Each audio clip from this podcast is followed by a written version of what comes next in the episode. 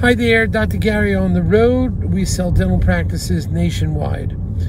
And uh, today's topic is one of the first steps. Now, we've talked about the letter of intent before.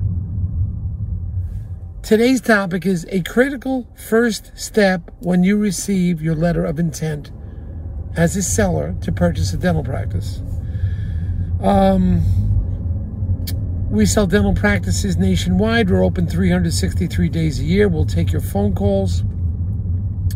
Our phone number is 201 663 0935. And our website is dentalpracticeguide.com. Um, please look it up. The information you're about to hear is only for entertainment purposes. It is not, uh, by any means, a, a legal or business advice. So please remember that. The um, we're available to you, so please call us with any questions, whatever. If you're a seller and you're thinking about selling to a DSO, please call us first because we can help you. Off, they, they will pay our commission, and often when you work with us, we will get your uh, legal fees reimbursed based on certain criteria. So, um, this is what happened yesterday, 48 hours ago, um, one of our sellers who had received his letter of intent a week before that simply signed it without negotiating. Just signed it. I mean, that's like walking into an auto dealership and any car you pick out, you just give him full price. Or a house, just give them full price. He did not contact his attorney. Attorneys should always be informed. You can't have a letter of intent that is that is not negotiated. If everything on there is perfect on the letter of intent and you agree with everything, still have your attorney look it over because there be, could be something that's missing on the letter of intent that your attorney wants to put in. Okay? So please remember this. This is one of the most important things. Now we have a situation that where's a mile? Nevin?